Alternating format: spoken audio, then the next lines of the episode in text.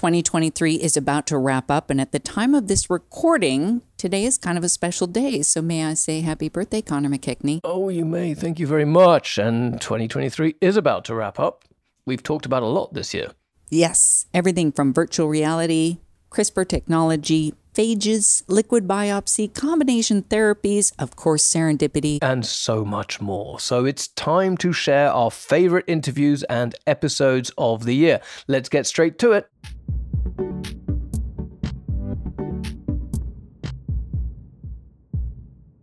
And because it's my birthday, I'm going to start. Fair enough. My favorite episode of the year was part one of the revived therapies psychedelics.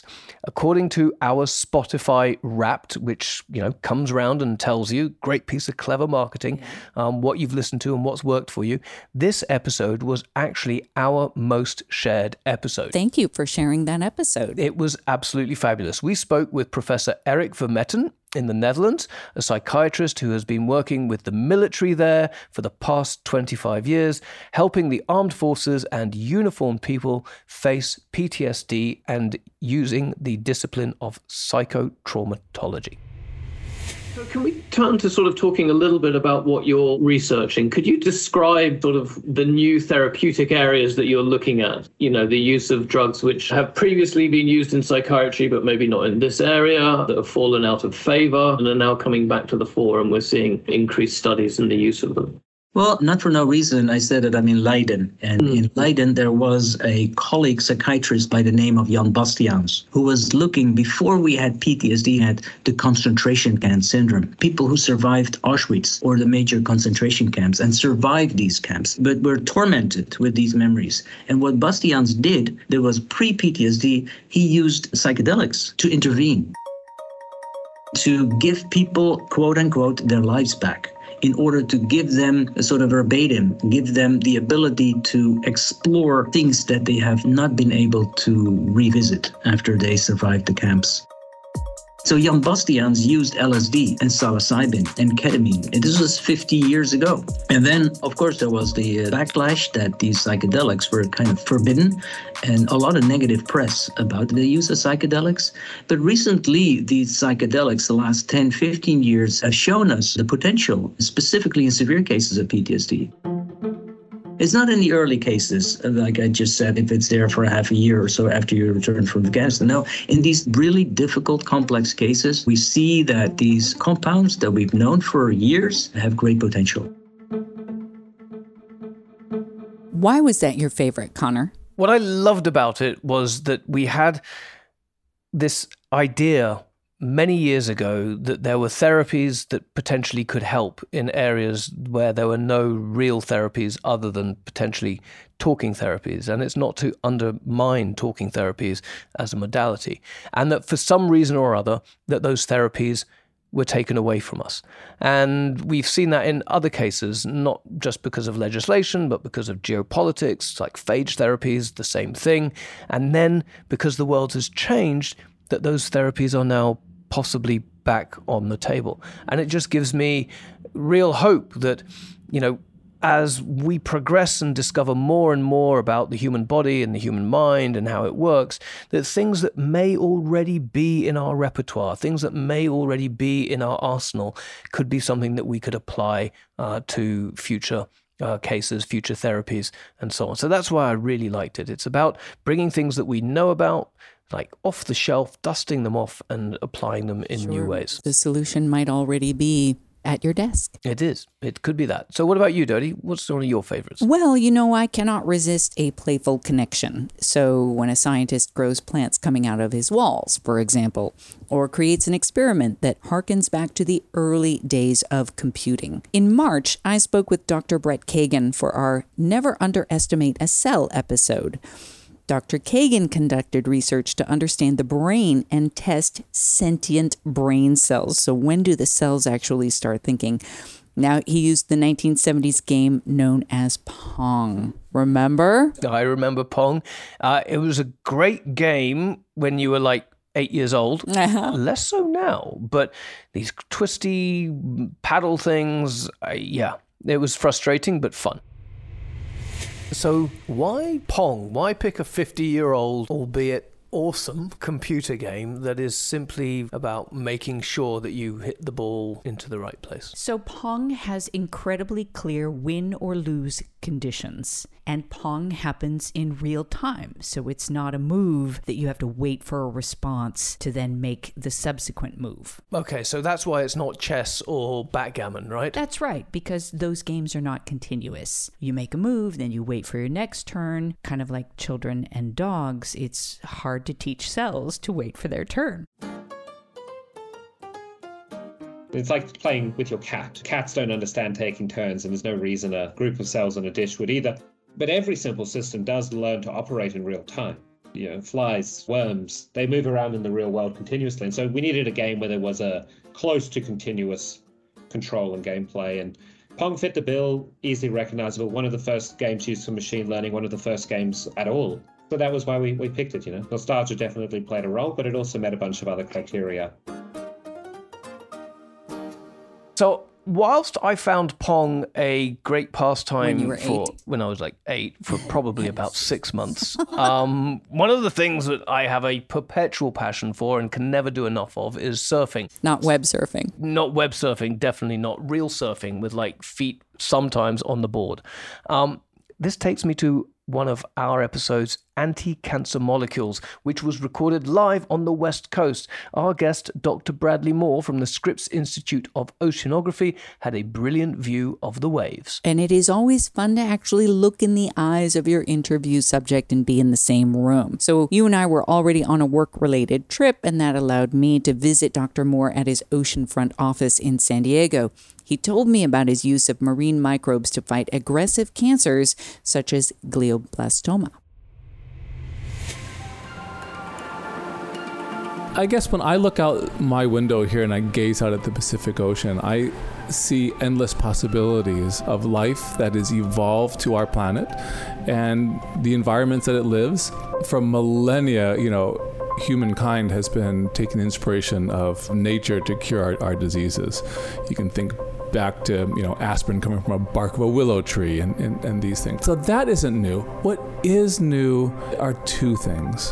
One of those things is the ability to sequence genomes of organisms and do it fast and do it cheaply.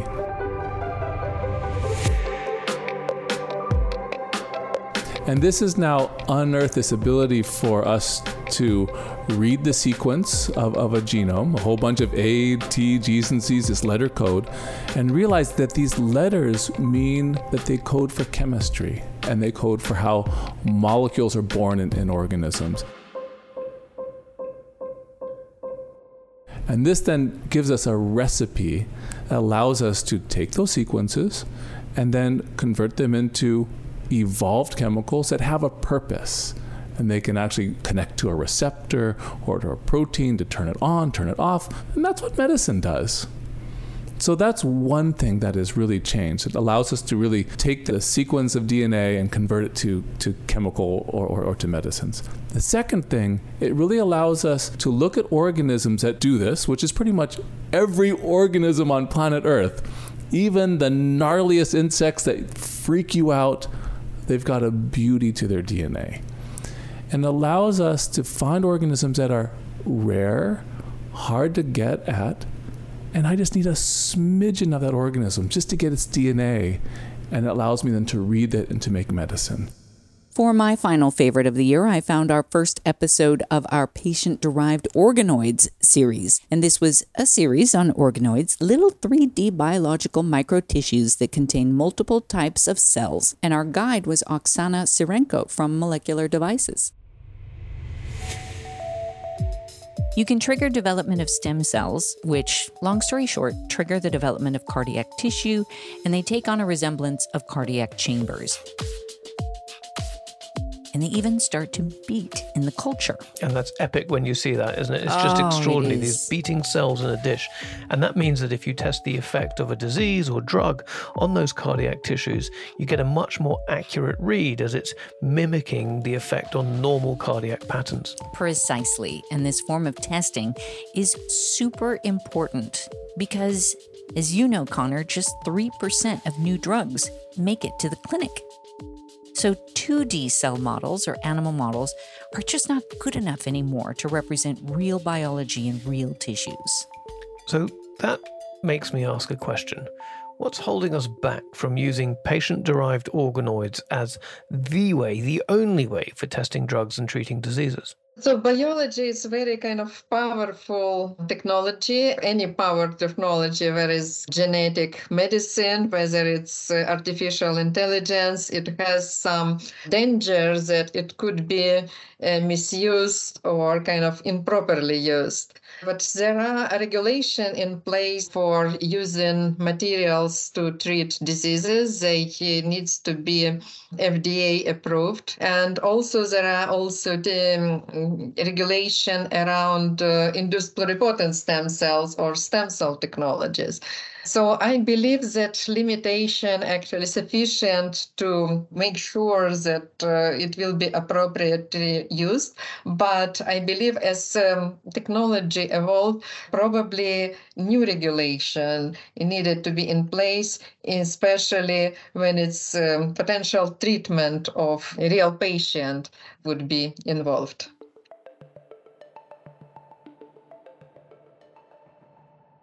So that's lovely. Why was that a favorite, Dodi? You know, sometimes our interviewees come up with incredible work that doesn't even enter my sphere of reality until we speak to them. So Oksana really introduced something way out there that I enjoyed hearing about. You know, and Molecular Devices is is actually a sister company of ours within the Danaher Corporation. And I walked away from this episode thinking, Gosh, we have amazing neighbors, and what incredible potential there is to make a positive impact on human health. Getting all teary eyed, are you? Putting together this bi weekly podcast does involve a few members of the team. Yeah. So, how about Beth, our editorial producer? Does she have a favorite? In the summer, Dodi and Conor were joined by John Morris, a scientist at the forefront of cryopreservation technology. They discussed cryopreservation's impact on CAR T uh, therapies and the development of therapies, why freezing cells is essential to these treatments, and how tracking these samples ensures the quality, uh, which of course is really important for patients, um, and the potential for frozen cells to treat solid tumors in the future. The CAR T workflow at the moment is that you take cells from a patient, you freeze them, you ship them to a manufacturer, the manufacturer grows the CAR Ts up, we then freeze them, ship them back to the patient. And this can be in different continents. And it's critical to be able to just ensure that the right cells are coming back and there's no mixing up. And we've been instrumental in you know, developing a cold chain with equipment and software so that we can ensure the sample's followed at every stage and also that the sample is, you can check it's been frozen correctly. Also, you can check that it's been thawed correctly and stored correctly. This ensures that the patient is going to get the best quality material for treatment. So, there was a need for cryopreservation to help scale up and John's vision exactly when he set out to create a cryogenic cold chain, doesn't that just sound cool? I Absolutely. Cryo, I work in cryogenic cold chains. Cold chains. That's a real conversation starter in the pub, isn't it? What was his vision when he set out creating these? The vision was basically to be able to just digitally track, you know, the sample from the patient right the way through the manufacturing process and back into the patient, and to know it was optimum for treatment. And if we look back now at all that's been achieved and all of John's contributions, they've been absolutely foundational here. If it weren't for the cryo cold chain, then the potential of CAR T therapy may not have happened for oh, another 10 years. Isn't that great to hear Beth's voice for real? Exactly. Doesn't she sound magic? We should get her we should get her on more often, I think. Yeah. Thank you, Beth. Now it is time to do every day is a school day for the last time this year. And this is maybe it's depressing or maybe it helps you kind of let go at the end of the year. But this is an article from phys.org phys.org. Always a good place to spend five or 10 minutes um, just thinking about crazy things. So, researchers are now proposing that we are living in a giant void in space.